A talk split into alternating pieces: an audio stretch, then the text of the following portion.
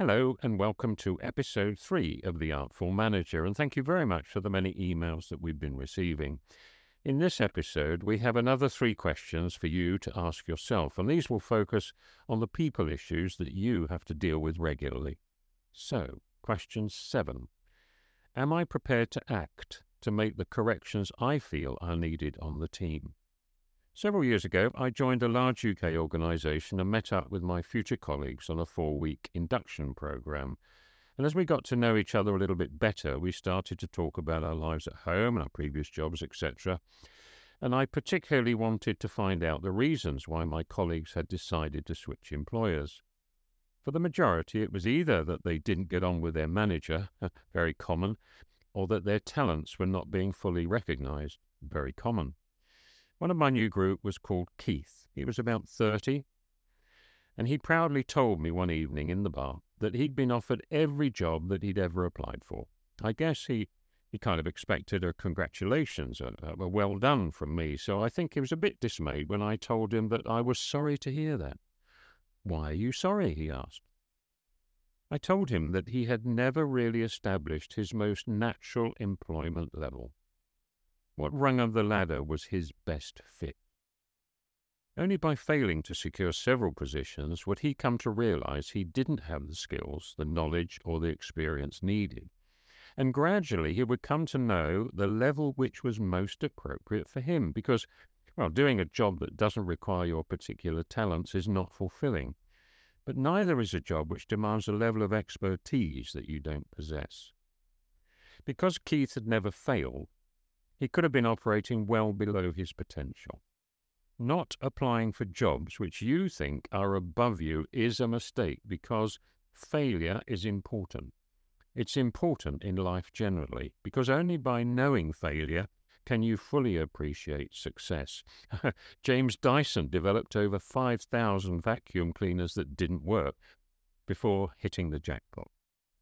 So take a moment or two now to visualize you and your team who do you think is operating at about the right level? Who's performing above or below it? You'll then have three lists. Those that could do more will leave you at some point for more rewarding work, and those that need a little bit more support will continue to struggle until you or them make a decision. And it's never too soon for you to make a decision. But what if you have two superstars who fail to get on with each other? They conflict. Yes, a dynamic tension should kind of exist between colleagues. A little competition between them can be a good thing if it's not carried too far. But if it is, hostilities become damaging to the team's output. This situation can also happen when there are so called personality clashes. Others on the team may take sides, and if the situation worsens, cliques and factions will form and team morale will be severely undermined. So, what do you do? Obviously, you will speak to the people involved privately and confidentially, of course, and tell them that you want a harmonious team and that they will need to sort out their differences and quickly. Now, at first, this should be a firm but cordial warning, but if the situation persists, even for a short while, then we recommend that more of an ultimatum needs to be given. Now, this type of conflict has actually occurred to me a couple of times over the years. And rather than a direct, full frontal approach to those involved, I used a slightly softer alternative, which I want to tell you about. I told them this I love you both, but the same conflict situation that we have now occurred at a customer I knew very well at senior level a while back. The CEO, very large company, had two direct reports at board level who failed to heed his warning about the need to make peace, and he fired them both. I believe he did the right thing. The relationship and behavior between both of you and the damaging effect it's having on the team is totally unacceptable. Please don't make me follow the CEO's example. It worked on one occasion but on the second, one of them got another job fairly quickly, but conflict ended. I believe the alternative of firing just one risks creating both winning and losing factions within your team, and that could be well, a recipe for continued low level disharmony and a more permanent lack of team spirit. But by firing them both, the output of the team may suffer temporarily, but you make it clear to the rest of the team that you will do firmly with anything which threatens or weakens the focus on team performance, that extra 1% that we talk about.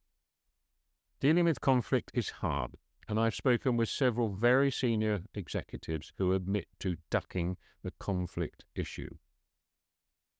Would you be prepared to act coldly and dispassionately for the good of the team? Figuratively speaking, some people may need a good kick up the backside to draw out the best of them, while others need simple encouragement, a pat on the back, to achieve the same response. Kicks should always be delivered in private, confidentially, and without emotion. I've known some in management positions, both male and female, fortunately few, who sometimes get angry and raise their voices. Unless you're shouting, Fire! Get out of here! An admonishment is best delivered in a calm and neutral voice, because as Marcus Aurelius said in Meditations, it isn't manly to be enraged. Sometimes you can use the stick or the kick without saying anything at all. Imagine that you've arranged for your team to visit another site and told your staff that the bus or buses will leave at 11 o'clock and not one minute past. Then you must leave at 11 o'clock precisely leaving perhaps one or two behind to catch up at their own expense. The whole team learns that you mean what you say. But don't get too exasperated when some people don't respond the way that you had expected. I always remember the advice given by Marcus Buckingham and Curt Coffman in their brilliant book, First Break All the Rules. They said, People don't change that much. Don't waste time trying to put in what was left out. Try to draw out what was left in. That's hard enough. Brilliant. During all of the development programs that my colleagues and I have delivered, we have said to the participants that they should feel free to raise any subject they want to for detailed group discussion. And to make them more comfortable discussing sensitive issues, we could have asked everyone to agree that anything that's discussed within these four walls should remain within these four walls, the so called Chatham House rules. General murmurings of agreement and the nodding of heads would have followed, but that was never enough for us. To try to ensure compliance, we'd asked this Do you agree to keep the opinions expressed during our discussions and the identity of the person making them private to this group? And then we went around the room and collected a yes from everyone in turn. Now, that may sound very pedantic, but there is a proven link between what people say and their subsequent actions. Robert Cialdini, a professor at Arizona State, calls this consistency. Saying yes out loud in the presence of colleagues cements and strengthens their commitment to deliver what they've promised. So, rather than saying this to your project manager, please tell me when things start to go wrong, Instead, say, Please, will you tell me immediately you start to fear that the deadline or the costs are under threat? With their yes, they have made a commitment to you, and I bet they will stick to it. Ask, don't tell. Raphael. Thanks, John. So now on to question eight. This question asks Am I ready to replace those team members who might be holding me and the entire team back. Why are we asking this question? Well, we often think we have to address this question when we are at that annual appraisal time. When we undertake appraisals for everyone, that's when we sort of think of who is performing and who might be underperforming. However, my colleagues and I are not at all convinced by these annual exercises, at least the way that they're currently done. They tend to generally acknowledge strengths just far too quickly, sweep them under the rug. And then a lot of time is spent by that manager, senior or middle, on so called development plans for the soon to be improved skills of their employees. We actually believe that that model should be reversed so that it supports more effort to improve the strengths of your team members even further, even if that comes at the expense of the weaknesses. Why is that? Well, if you have a team the point is, you can allow others to compensate. That's why your team should be a mix of knowledge, skills, experience that we discussed in episode two.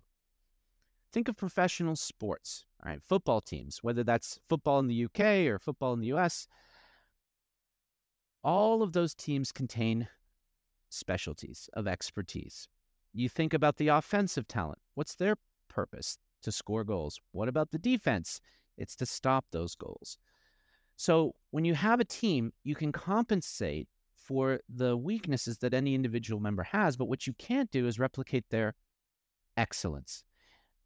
It's also true that this same principle applies to nations, not just team members. This is why David Ricardo, the famous economist, came up with the term comparative advantage. It was basically telling countries that even if you're better at producing everything, you should still trade with another country. Why? Because they might be relatively more productive in something. And if they specialized in that, they'll produce more. And if you are relatively better in something, even if you were in absolute terms better at everything, you should still specialize in what you're relatively better in. You will produce more too. So the whole of those two societies that are now trading with each other actually benefit. That's the idea of comparative advantage. Well, you can apply that right to your team. Some members are really good at one thing, keep at it. In those annual reviews, focus on that and tell them to get better. Other team members are better at something else that that particular team member might not be so good at. Tell them to focus on that.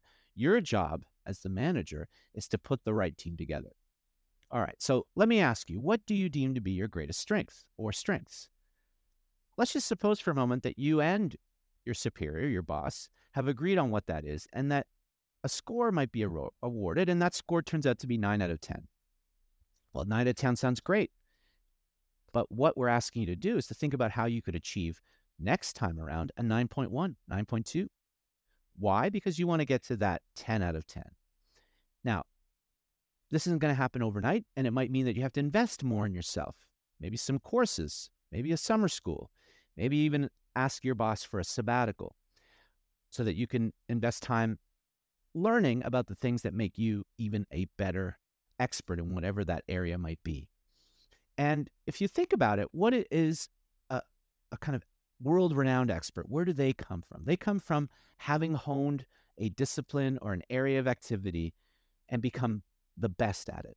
And I would think that even inside your organization, there's a lot of exceptionally talented people who just maybe have failed to put the commitment in or who are busy trying to correct their weaknesses and aren't becoming that recognized champion that they could be.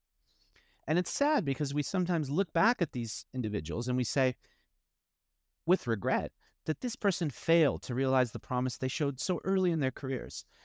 I think part of that is because they haven't been told by their mentors that they needed to focus on what they did best rather than always focusing on what they were doing less well or poorly.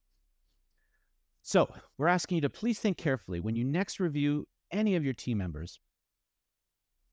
Because, why? These team members might be future stars. And if you can give them a leg up by focusing on what they're great at, I think they'll always remember it and you will be a better organization for it. Now, the delicate part of this, of course, is you don't want to always show favoritism to those that are the best. Um, you do need to spend more time with those better performers than your weakest, however. And even though that sounds counterintuitive, like we were saying before, the chances are that those star performers, those high effort, high ability workers, can increase their output faster, their quality can rise higher than those with more modest effort and modest ambitions or capabilities in your organization.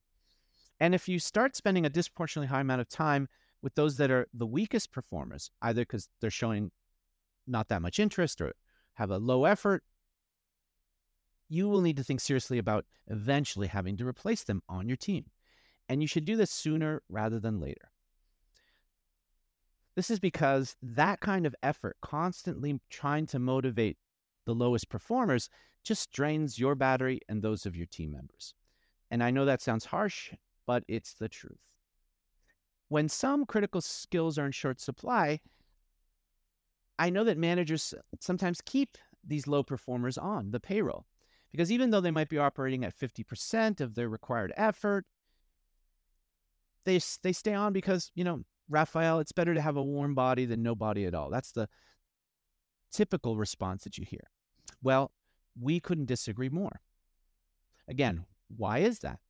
Because the effects of that decision has huge repercussions on the remainder of the team that is high performing, that is working hard. They see perhaps more vividly than even the manager or yourself as a higher uh, level leader that the person in question is actually a marginal contributor, not quite good enough, and really holds the rest of the team back. Some of those high performing team members may go on to question why is the manager keeping him or her or they on the team at all? They might be saying to each other, why doesn't the boss do something? But the main danger is that they see the manager accepting the suboptimal performance and low output from one individual, and now the rest of the motivation for the entire team may suffer as well. I don't see why I should be working this hard when the boss keeps John on the team. He contributes so little. Sorry, we're picking on John here today, but uh, that's not what you want to hear from your staff. And if you're tolerating just a warm body on your team, you could be undermining your own authority at a time when you need to be pushing for that extra 1% from everyone who's already working hard and delivering on their promise. Now, compare and contrast your team with a successful sports team. The analogy we used before about the football uh, team, whether it's the UK or the US football we're talking about in those instances, those professional franchises are, are always looking, the coach, the manager, always looking and searching for that extra 1% as well. And how do they do that? They're always bringing in fresh talent. Um, even the most established players always have to worry that there's someone else who might actually be doing the job better. And how do they find this talent? Well, they employ scouts. Think of that as your HR recruitment arm. They search for more effective and hardworking players to put on those teams. So they're always thinking of that composition of the team, getting the balance right. They're kind of never satisfied. And when you have a competitive environment like that, in which performance is so transparent, fear of losing is this great, great motivator. Now, we recognize, though, that one of the hardest things to do as a manager is to let one of those underperforming employees go. It's sometimes perceived as an admission that a mistake was made at the selection level or that the manager's ability to motivate workers is lacking. But let me tell you, you can rarely get rid of someone who is ill suited to a job or a culture too soon. Indeed, by waiting too long, you not only hurt your organization and that individual's prospects of finding more suitable employment, and that's really key because if that employee is not working hard, it might not be because they don't have potential.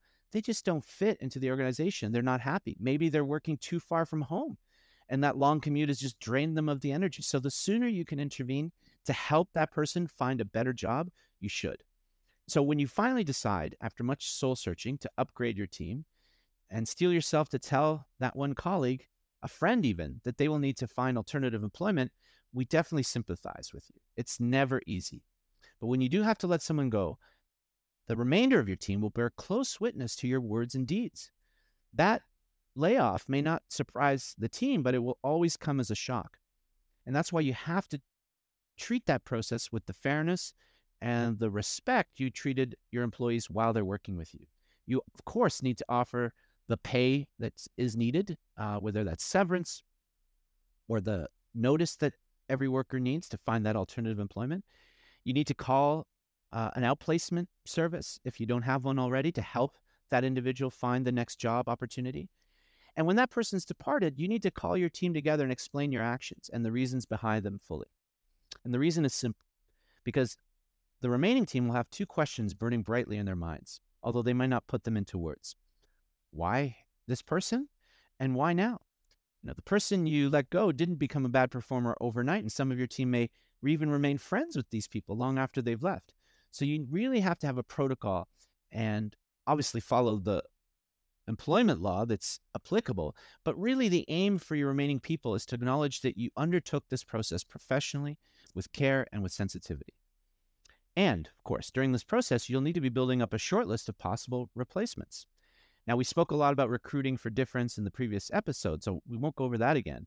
But I really needed to reinforce how important it is to get that balance of talent and effort on your team right, and why we have to focus on the excellence, both within a person's role Don't focus on their weaknesses. Focus on what they do great. Encourage them to do more of that.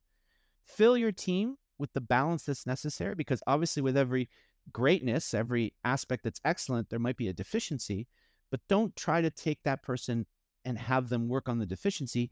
Hire someone that compensates for that on your team. And everyone has to be rowing in the same direction with the same effort.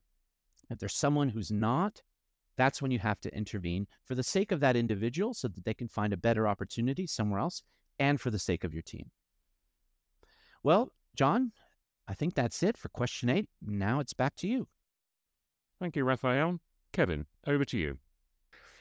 Hi there. Thank you, John. Um, and yeah, it's great to be doing this podcast with um, my good friends Raphael and John. Um, so I've been given the question number nine. Um, how can you be sure that the culture of your team is, is helping you to deliver results?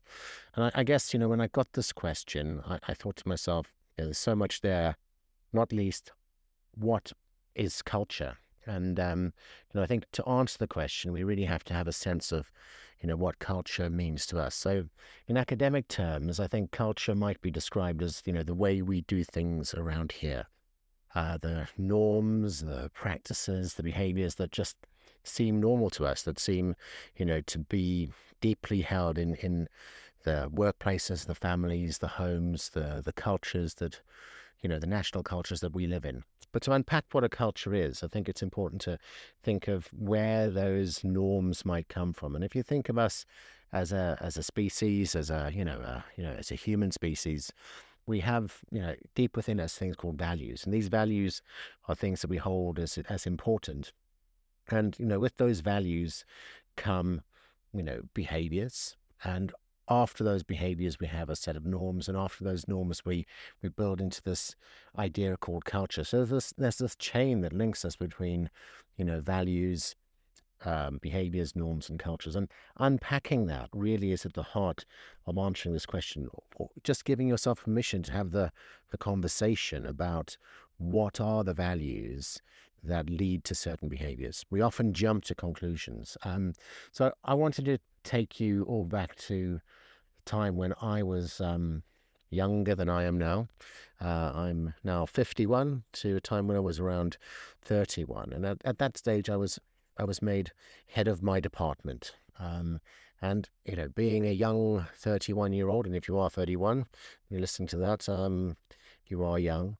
Um, but being at that age, I, I took it as wow, this is a notion of success. I, have got to lead this department. I'm, you know, this must be success. And what I hadn't taken into account at that stage was that coming into that role, there would be a huge amount of expectation on me, and some of that expectation would be appropriate, some of it would be inappropriate, but much of it had to do with culture.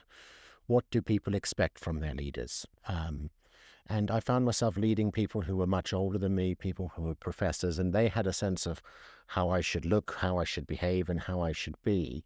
And I had come in with the presumption that, you know, because I was the leader, um, people would follow me. So I think this this idea of just understanding that culture is there, it's unspoken, it, it and it lingers for a very long time. So there's no doubt that culture is something which takes a long time to change. Um, a few years ago, I was lucky enough to go and see Shalom Schwartz speak at the um, World Psychology Conference in uh, Paris, and you know, being there was was amazing. I mean, Shalom Schwartz is you know the godfather of of values theory, and you know, behind this whole idea that different cultures reflect values and values reflect culture. And I went to go and listen to him in, in this packed room in, in Paris.